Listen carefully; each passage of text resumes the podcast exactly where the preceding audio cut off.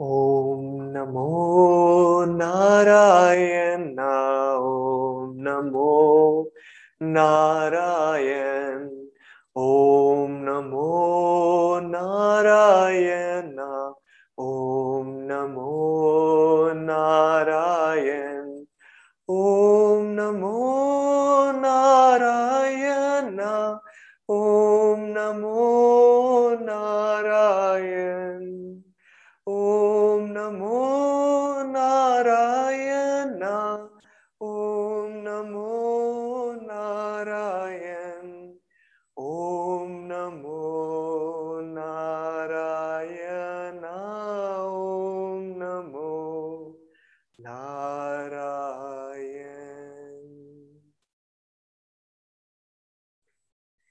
नमस्ते प्रिय मित्रों आप सभी का स्वागत है।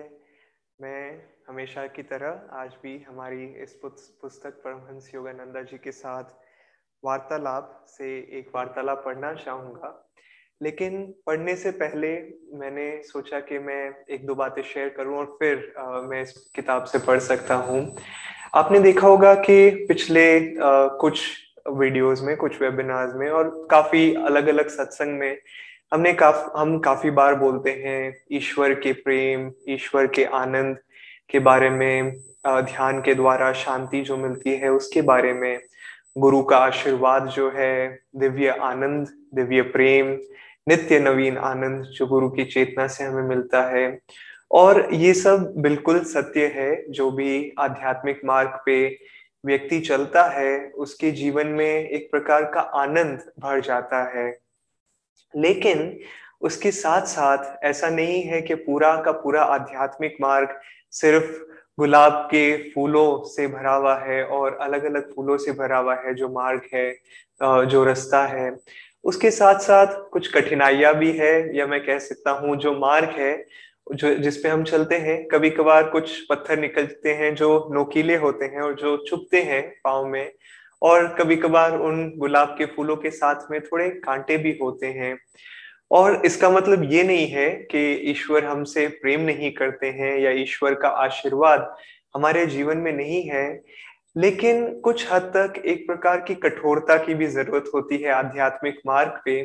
जैसे परमहंस योगानंद जी कहा करते थे कि यदि आ, हमें एक समझ लीजिए कोई बॉक्सर है तो यदि उस बॉक्सर को यदि एक बहुत ही प्रभावशाली बॉक्सर बनना है एक बहुत ही ताकतवर बॉक्सर बनना है कुश्ती करते समय या, या तो तो यदि वो सिर्फ़ उन लोगों से लड़ाई करेगा जो उसके आप कह सकते हैं उसके उसके बल से कम है जिनका बल और उनके जो ओपोनेंट्स है जिनसे वो लड़ रहा है उनका बल ज़्यादा नहीं है या वो एक प्रकार से ढीले ढाले कुश्ती या बॉक्सर करने वाले हैं तो जो आदमी सीखना चाहता है वो ज़्यादा आगे बढ़ नहीं पाएगा। यदि कोई सच में सफल होना चाहता है कुश्ती में तो उसे उन लोगों से या उन लोगों किसी भी खेल में उन लोगों से उसे लड़ना पड़ेगा। उन लोगों से आ, उन्हें उनके साथ जीतना होगा। जो लोग अपने फ़ील्ड में अपने खेल में बहुत ही प्रबल हैं और आगे तक पहुँच चुके हैं। तो उसी प्रकार आध्यात्मिक मार्ग में भी सिर्फ़ काफ़ी नहीं है कि हाँ बहुत अच्छा ध्यान हो गया या हमें, हमेशा आनंद महसूस हो रहा है, लेकिन आध्यात्मिक मार्ग में परीक्षाएँ भी आती है। जैसे परमहंस योगानंद जी कहते थे कि ऐसे हम क्यों ईश्वर से चाहते हैं कि कितने ही जन्मों तक हम ईश्वर से, हमने अपना मुँह फेर लिया था ईश्वर से और काफ़ी तड़पने के बाद में काफ़ी कठिनाइयों के बाद में अब फिर बहुत समय कई वर्षों कई हज़ारों वर्षों या करोड़ों वर्षों के बाद में हम ईश्वर की चौखट पे पाँव रखते हैं। तो आपको लगता है कि ईश्वर तुरंत सब कुछ आ, बोलेंगे कि हाँ हाँ आओ ज़रूर बोलेंगे बेशक बोलेंगे कि आओ मेरे द्वार में आओ लेकिन साथ साथ ईश्वर ये भी जानना चाहते हैं कि क्या सच में आप ईश्वर को ही चाहते हो? क्या सच में आप अपना जीवन गुरु को या उनकी शिक्षाओं पे चलना चाहते हैं? तो इसीलिए काफ़ी बार कठिनाइयाँ आती है आध्यात्मिक मार्ग पे। और कितनी बार दोस्तों मैंने देखा है कि जब लोग आध्यात्मिक मार्ग पे आते हैं तो शुरुआत में तो बहुत सा आनंद मिलता है, चाहे वो ध्यान में हो या आध्यात्मिक शिक्षाएँ सुनने में हो। लेकिन आप कहते हैं, कह सकते हैं कि जो शुरुआत का पीरियड होता है, वो हनीमून की तरह हो सकता है। और कई सारे अच्छे अनुभव मिलते हैं हमें। लेकिन जैसे जैसे आप कह सकते हैं कि हम आध्यात्मिक मार्ग में आगे आगे जाते हैं तो ईश्वर भी हमारा जो, जैसे आप कोई गेम भी खेलते हैं तो उसमें आप एक मार्ग तक, एक स्टेज तक पहुँचते हैं, फिर स्टेज वन होता है, स्टेज टू होता है।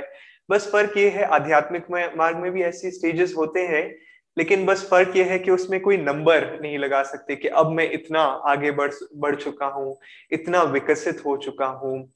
लेकिन हमें एक प्रकार से आप कह सकते हैं कि जब तक हम पूरी तरह से संकल्प ना ले एक प्रतिज्ञा ना ले कि हाँ मैं इसमें आगे बढ़ना चाहता हूँ जैसे मैं क्रिया योग का मार्ग आ, है मेरा मार्ग तो मैंने आ, मेरे गुरु परमहंस योगानंद जी से दीक्षा आप कह सकते हैं उनके मार्ग में दीक्षा ली है उनके शिष्य के रूप में।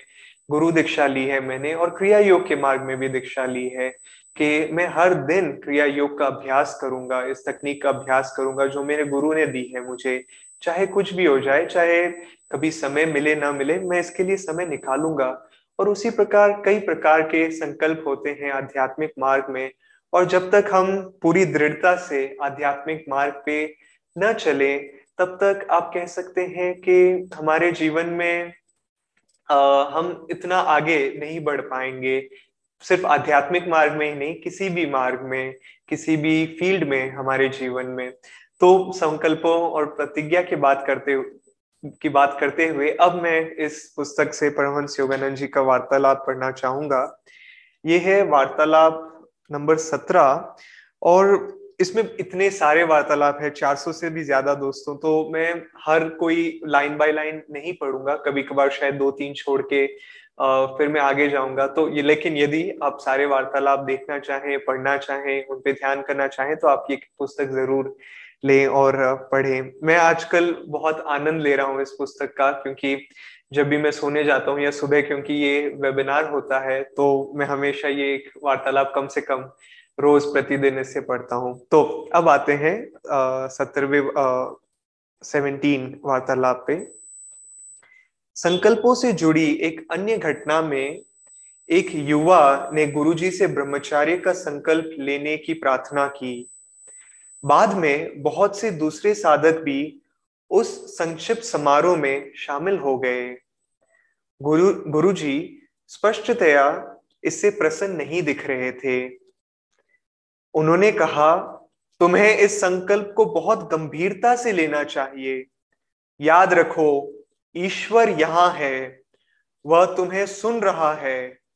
तुम में से कुछ लोगों का पतन होगा, क्योंकि तुमने आज यहाँ संकल्प लिया है, जब तुम इसे भंग करोगे तो समस्त शक्तियाँ तुम पर टूट पड़ेगी। उत्तरदायित्व तुम्हारा है, मेरा नहीं। इस घटना को हल्के से मत लो। कृपया जो मैं कह रहा हूँ, उस पर ध्यान दो। दूसरे शब्दों में गुरुजी ने उन संकल्पों को केवल अभिपुष्टि से अधिक देखा। उनके समक्ष ली गई और उनके द्वारा दिलवाई गई उन प्रतिज्ञाओं में या तो ऊँचे उठाने या गिराने की शक्ति थी। गिराना सदैव के लिए नहीं, गिरने गिरने का अर्थ में, गिरने के अर्थ में नहीं, ये तो निश्चित नहीं है, बल्कि असफल शिष्य के लिए बड़े कष्टों को आकर्षित करने के अर्थ में था। मैं इधर एक बार रुकूँगा और कुछ पैराग्राफ्स है, लेकिन जब भी हम कोई प्रतिज्ञा लेते हैं तो आप कह सकते हैं कि ईश्वर और गुरु का पूरा पावर हमारे जीवन में आ जाता है और वो हमें आशीर्वाद देते हैं कि ताकि हम उस प्रतिज्ञा में पूरी तरह से आगे बढ़ सकें। और चाहे जो भी कठिनाई हो, उस प्रतिज्ञा में, चाहे वो गुरु और शिष्य की हो कि हम, मेरे ये गुरु हैं और मैं इनकी शिक्षाओं का पालन करूँगा, या किसी भी प्रकार की प्रतिज्ञा लेते हैं, आध्यात्मिक मार्ग में हम तो जब तक हम उस पर दृढ़ रहते हैं, कठोरता से उसको पकड़ के रखते हैं, तब आप कह सकते हैं कि उसमें एक शक्ति होती है जो हमें आगे की ओर लेके जाती है, हमें बढ़ाती है। लेकिन जैसे ही आप कह सकते हैं आध्यात्मिक मार्ग एक लंबी दीवार पे चलना जैस, चलने जैसा है।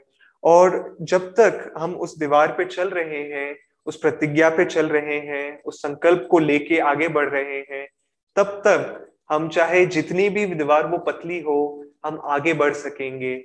लेकिन जब जब हम, हमारा हमारा जो नज़र है, हमारा जो कंसंट्रेशन है, हमारी जो एकाग्रता है, वो इधर या उधर जाएगी तो फिसलने का डर रहेगा और जब भी हम उस संकल्प से हिलेंगे तो ये होगा कि जो दीवार है, उसके दोनों तरफ़ और कुछ नहीं है। आप कह सकते हैं, एक प्रकार से एक गहरी खाई है। तो इसीलिए उधर गिरना संभव होता है। लेकिन हमें याद रखना चाहिए, जैसे इसमें शब्दों में लिखा हुआ है, कि गिरने का अर्थ नहीं है कि हमेशा के लिए हम उस स्थिति में रहेंगे। जैसे परमहंस योगानंद जी और स्वामी जी भी जब कहा करते थे कि लोग नर्क के बारे में काफ़ी कहते हैं कि जहन्नुम में या नर्क में आ, बहुत सारी आ, आप कह कह सकते हैं कि जब भी हमारे बुरे कम हो कर्म होते हैं तो हम हमेशा के लिए कुछ धर्मों में ये सिखाया जाता है कि हम हमेशा के लिए वहाँ फंसे हुए होते हैं। लेकिन स्वामी जी ये उदाहरण देते थे कि मान लो कि कोई व्यक्ति ने अपनी कम आयु में उसकी संगति संगत ऐसी थी कि वो कुछ गलत कार्यों में पड़ गया और उसने उस गलत संगत के असर से उसने कभी किसी की हत्या कर दी और उसके बाद में वो उस हत्या करते करते उस संगत में कभी उसकी भी हत्या हो गई कम आयु में। और क्योंकि इस व्यक्ति ने अच्छे कार्य नहीं किए थे तो हम जानते हैं वो कहाँ जाएगा। तो मान लो वो उस जगह पे गया जहाँ पे आप कह सकते हैं कि अच्छी चीज़ें नहीं है। और हज़ारों, करोड़ों साल बाद में कोई व्यक्ति उससे पूछता है कि तुम यहाँ नर्क में क्या कर रहे हो? और वो व्यक्ति सोचता है कि मुझे पता नहीं, मैंने शायद कोई कार्य किया था, लेकिन अब मुझे याद नहीं आ रहा है। तो स्वामी क्रियानंद जी अक्सर कहा करते थे कि जो भी कार्य, यदि कोई कार्य को, कोई भी कार्य यदि सीमित हो, जिसे गिना जा सकता है, उस कार्य का जो फल मिलता है, ऐसा नहीं है कि उसका फल हमें अनंत तक उस अनंता तक उसका फल या अनगिनत फल उसका बुरा फल भोगना पड़ता है। लेकिन यदि हमने कोई बुरा कार्य कर, किया हो तो हाँ हम गिरते हैं हम फिसलते हैं लेकिन हमेशा के लिए नहीं। और यदि हम पूरी तरह से दृढ़ रहें और हम कहें कि हाँ शायद मेरा कर्म है इसे अनुभव करना लेकिन मैं फिर से उठूँगा फिर से अपने आध्यात्मिक मार्ग पे चलूँगा जैसे योगानंद जी अक्सर कहा करते थे कि ईश्वर तुम्हारी गलतियों से ईश्वर नाराज़ नहीं होते हैं या ईश्वर को दुख नहीं होता है। लेकिन जब जब हम ईश्वर से अपना मुँह फेर लेते हैं, तब हम आध्यात्मिक मार्ग पे आगे नहीं बढ़ पाते हैं। तो इस वार्तालाप में आगे बढ़ते हैं। इधर एक वार्तालाप है जो मैंने पहले नहीं पढ़ा था। उसके बारे में योगानंद जी कह रहे हैं कि उस व्यक्ति का विचार मन में आता है जिसने एक से अधिक बार अपने संकल्प को दोहराया था या योगानंद जी ने इस व्यक्ति से दोहराया था ये जानते हुए भी कि वह उनके उन्हें तोड़ देगा। क्या ये पहले लिए गए संकल्पों की पुनः अभि, अभिपुष्टि थी? या फिर गुरुजी अपने शिष्य को आत्मवचन बदता धारण कराने का प्रयत्न कर रहे थे? इस आशा में कि वर्षों बाद उसे पुनः जगाया जा सकता है। गुरु जी की सबसे उन्नत शिष्या, सिस्टर ज्ञान माता ने एक बार अपने एक पत्र में स्पष्ट किया था कि कई बार कि कोई भी गुरु अपने शिष्यों को कष्टों से बचाने का प्रयत्न नहीं करते हैं। यदि वे कष्ट उन्हें ईश्वर की परम प्राप्ति की, ईश्वर की परम प्राप्ति में सहायक हो।